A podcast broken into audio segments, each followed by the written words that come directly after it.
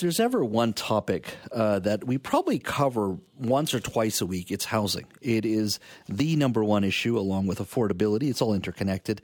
That uh, is the issue for Metro Vancouver uh, residents, but also throughout this province. I just had the housing minister on the other day. Well, today, BC United leader Kevin Falcon uh, introduced his housing platform. Uh, and within that, he says if elected uh, as the premier of this province, he would eliminate the PST on residential construction, launch a government subsidized rent to own program, and many other uh, programs within the United to Fix housing plan that he introduced. He joins us now in studio. Kevin, thank you for joining us. Thanks for having me, Jess. Lots to talk about here. Let's go through some of these uh, announcements you made today. Number one, rent to own program to unlock home ownership. How would that work? So, the biggest challenge that uh, first time buyers face is saving up the down payment. How on earth are they going to save up seventy-five or hundred thousand dollars for a down payment? Mm-hmm. And so what I did is we came up with a program that said, okay, well, let's do something where we will allow a situation where we say to the development community, we want you to put aside 15% of all the new, you know, housing units that you're building available for this rent to own program. And the way the rent to own would work is that um, a young couple, say, wants to buy a unit, a condo in a building. They can buy that condo. They essentially have a three year close, meaning that they they own it, they have a contract, they settle on the purchase price, but they live in it renting, paying rent, market rent for mm-hmm. 3 years. So let's call it 3000 a month for a couple. Uh, that's an average, you know, one bedroom rent in Vancouver. It's a good number to use. So f- over 3 years they pay their $3000 a month instead of paying to a landlord somewhere. Every nickel of it goes towards their down payment. And so over 3 years that's $112,000 that they will have available when the unit closes so that they've got their down payment. So the idea is to find a way to help ease uh, the access to ownership for young couples, especially, uh, and first time buyers to make sure that they've got an ability to trans uh, transform the rent into down payments. And so that would be working with developers in this case. Has that been done before? It has actually. Well, interestingly, in the past company I, I worked for, Anthem, we had to do that in a project. And the problem is it's very not financially sensible for a lot of companies to be able to do that.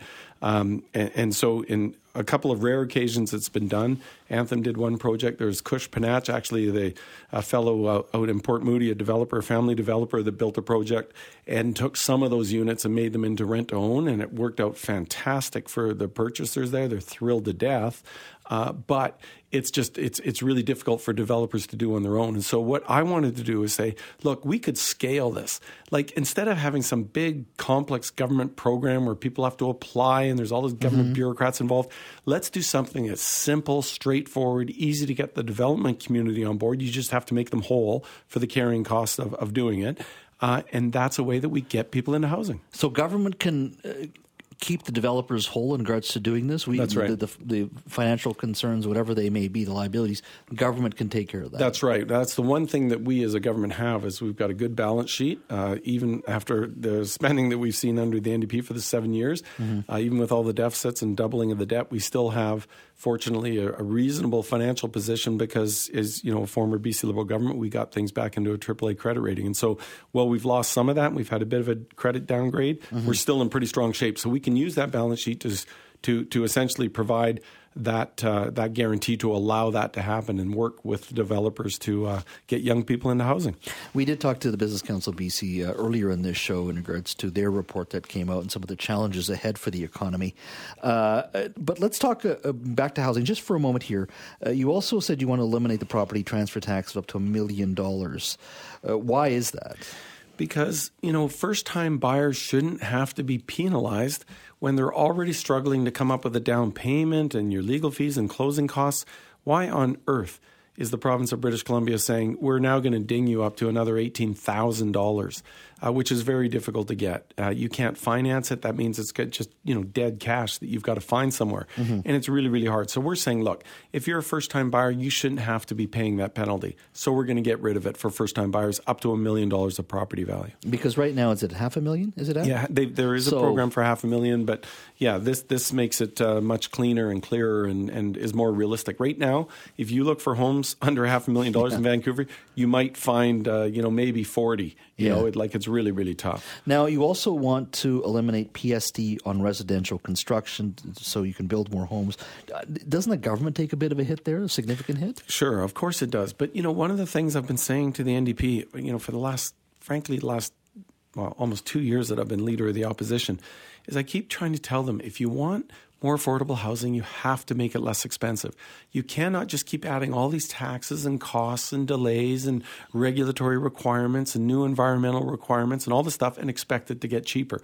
They still do not understand this. In fact, just a couple of days ago, David Eby said, actually, our solution is government should get into building housing. Well, God help us, because if you saw what happened over at the you know the, the crown agency responsible for housing called BC Housing, mm-hmm. we unearthed those uh, you know audit reports that just showed that there was massive misspending taking place. There was contracts being let without proper due diligence. There was no paper trail in some of the agreements that were being done. There was conflicts of interest. And even David Eby, as the housing minister responsible at that time, had to fire the entire NDP appointed board. It mm-hmm. was so incompetent. So I, I, don't like the idea of saying government's going to be a solution to this problem. But what we can do is we can do things like take away costs that add to the cost of construction. So, provincial sales tax, uh, you have to understand almost everything that goes into housing attracts the provincial sales tax. So, if you're building, uh, I don't know, say a 350 unit apartment building, you're going to be looking at well over $2 million of just PST costs in that rental building and that all those costs get passed along in the form of the rents that are going to be mm-hmm. charged. Mm-hmm. So we got to start making things less expensive. Uh, the other one you've talked about is using public lands to build affordable housing. Um, how much of an impact can that have? I know Pierre Poilievre was sitting exactly where you were sitting last Friday. He talked about that as well. How much of an impact does this really have? I mean, in regards to available public land we can actually allow for building. You know, I'll, I'll tell you. Don't even take my word for it. I'll give you an example. Um, the UBC Properties Trust uh, was started and chaired by Bob Lee, uh, God bless him, an unbelievable British Columbian. Mm-hmm. And Bob had the vision to say, you know what? Let's actually, some of this land we'll put on 99 year leases.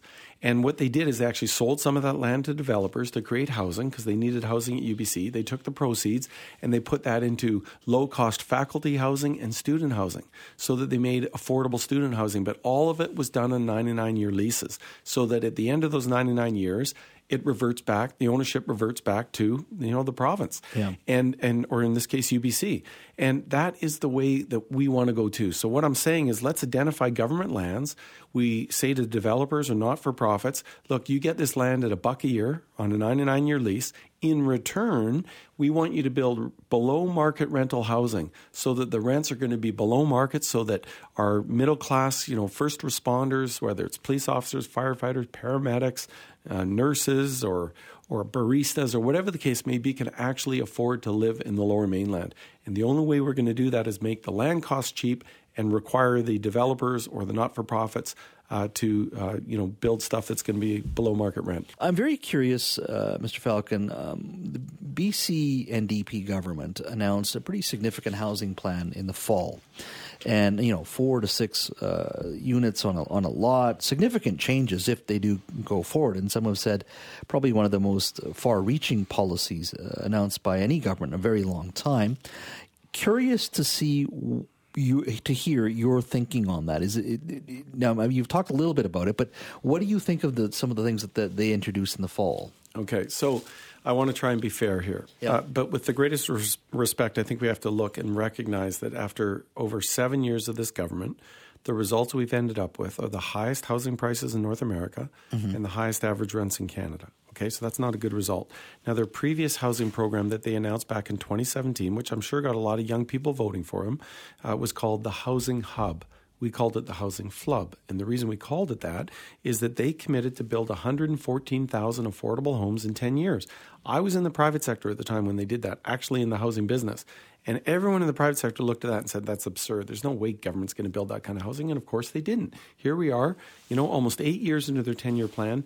They ended up building 16,000 units, a fraction of what they promised. So I, that context, I think, is really important. But the stuff that they've introduced in year seven of their of their um, uh, time in office, mm-hmm. uh, some of it's good. The the transit oriented density around transit stations totally makes sense. I've been talking about that for a year and a half. I frankly think they stole my idea, and that's good because they're putting a good idea to work. Get you know density around the transit stations.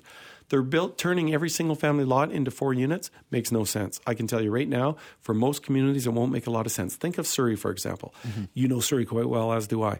Uh, Surrey, one of the things that Surrey has been trying to do over the years is to stop the sprawl of growth and, and start concentrating growth around transit corridors, et cetera. That's what city center is all about. So the problem is the NDP just upended that table now and said, now we're going to make every single family lot a potential four units. And the reason why that won't happen anyhow is when you take a a single family home and you want to upgrade it to four units, you're going to have to upgrade in most cases the sewer, the water, power. Mm-hmm. It's very expensive. Who's going to pay for it? They haven't thought that through because none of them come from a housing development background. And I think it's frankly not going to result in the outcomes they expect. And and but have other communities tried this? The, the, yes, they have. And, and how and how have things turned out? It didn't turn out very well. And California's had that in place now for almost two years, and they've had very little take up uh, for some of the reasons that I just talked about. Uh, New Zealand, they tried it. They saw property values increase, which is not necessarily a good thing, uh, but they didn't see the big take up in housing that they were hoping to see. So uh, again, I just think it's important for the public to understand whenever politicians come up with a, a, a simple suggestion to a complex problem, it's usually wrong. Mm-hmm. So the idea that they're going to just you know wave a wand and suddenly we're going to fix the housing crisis, um, frankly, is not realistic. What do you say to the argument some have made that look, the, under the BC Liberals, uh, public land was sold, and I think they use the example on Cambie specifically, where uh, there was some social housing, it's gone, but they were hoping to uh, a developer would come along and build, but that land still sits empty. Mm-hmm. I think mm-hmm. that was one example that they gave. What do you say to that argument? Well, first of all, I think in that case, some criticism is appropriate because I wasn't there when that deal was signed in 2013. I'd retired from public life in 2012. But the, but the point is, um, there should have been more requirement to make sure that that housing gets started and there's clear timelines for when the construction should begin. But I also understand the big part of that problem was also the city of Vancouver mm-hmm. because the city of Vancouver is weighing in and saying we want these community amenity contributions and all these new taxes and costs and that you know the developers like wait a minute we you know we're not going to do that because that's going to make it uneconomic. So there was a you know sort of a standoff and that delayed things for years too. Enough blame to go around I accept that. But the one they usually uh, go after me, the NDP go after me for is is a site that they called a hospital site in Surrey. Mm-hmm. Um, well, here's the irony. First of all, the NDP just two days ago have basically endorsed what I've said: take government land, turn it into housing. In that case, that was surplus land. The health authority said we're not going to build a hospital there. It's not a good location. It's too close to the uh, Surrey Memorial Hospital. So, what did we do as a government? We did sell that land. And what's there now? Over 300 units of housing, including market rentals and including some commercial uh, you know, stores and stuff that feed a lot of the neighborhood. Mm-hmm. So, and, those, by the way, were being sold in the four hundred thousand dollar range. So that was affordable housing, getting people into housing. You go talk to people that live there now, and they'll say, "Thank God that happened." It's no different than what we're calling for now on government land, but we're saying ninety nine year leases and it be market rental. That's the key difference. When I listen to elected officials, um, no matter what political background they're at, in some ways, even when I listen to Premier Eby uh, his policies and his conversations speak to working around municipalities because I think there's some frustration there. Pierre Poilievre was sitting exactly where you were sitting, and I was listening to yeah. him uh, last week, and same sort of thing. Mm-hmm. It, how much of this do you lay at the feet of the municipal governments? Yeah. Uh, Ryan Beedie was sitting exactly where you were sitting yesterday. He was a very much active. We were talking about his family's uh, business, but yeah. he was very much a statesman in regards to how he responded. Uh, but there is so much there. It seems to me there's a frustration with municipalities and how they are a significant part of the bottleneck. Do you buy that? Absolutely. Absolutely, because look, I spent 10 years in the business. Now, I, I didn't work, I worked at a company called Anthem Properties. I didn't work on the development side, I was more on the finance side, but mm-hmm. I would always hear from the development group about the challenges they were facing. It is not unusual to take a project that takes five to six years to get through the municipal bureaucracies in the lower mainland. some are worse than others, some are better than others. Uh, a lot of mayors are trying to do good things. Richard Stewart, uh, you know, Mayor Hurley and Burnaby, the mayor of Surrey, et cetera. Uh, even in Vancouver, they're trying to turn around what has been one of the most difficult places to get things built. But the bottom line is we have to do better. And the reason we have to do better and force the municipalities to do better is because time is money and, and delays – isn't something the developer pays for. I can assure you it all gets passed along to the end user.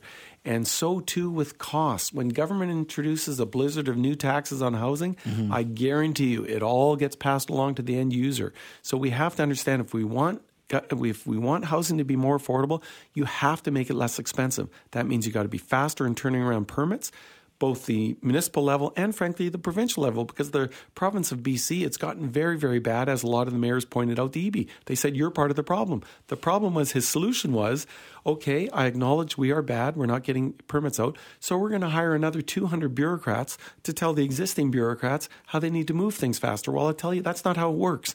You actually have to streamline the existing processes, put timeline guarantees in, and make sure those permits get issued. Kevin Falcon, thank you for your time. Thank you for having me.